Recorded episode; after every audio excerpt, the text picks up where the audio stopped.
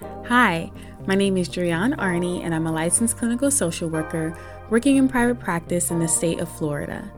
Welcome to the Cultivative Conversation podcast, where I engage listeners in conversation about mental health related topics and use questions designed to assist with exploring themes of gratitude, nostalgia, sharing, and learning to normalize mental hygiene and to invoke togetherness and intimacy through conversation.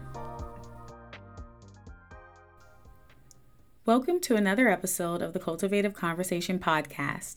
Today's hashtag Cultivative Conversation question is as follows What does a balanced relationship look like to you?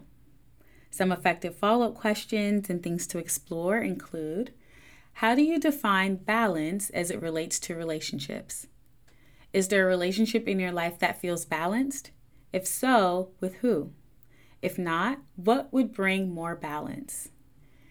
And finally, how would you go about establishing balance in your relationships? I hope that these questions help with building connection, closeness, and intimacy in a relationship that is important to you. Talk to you again soon.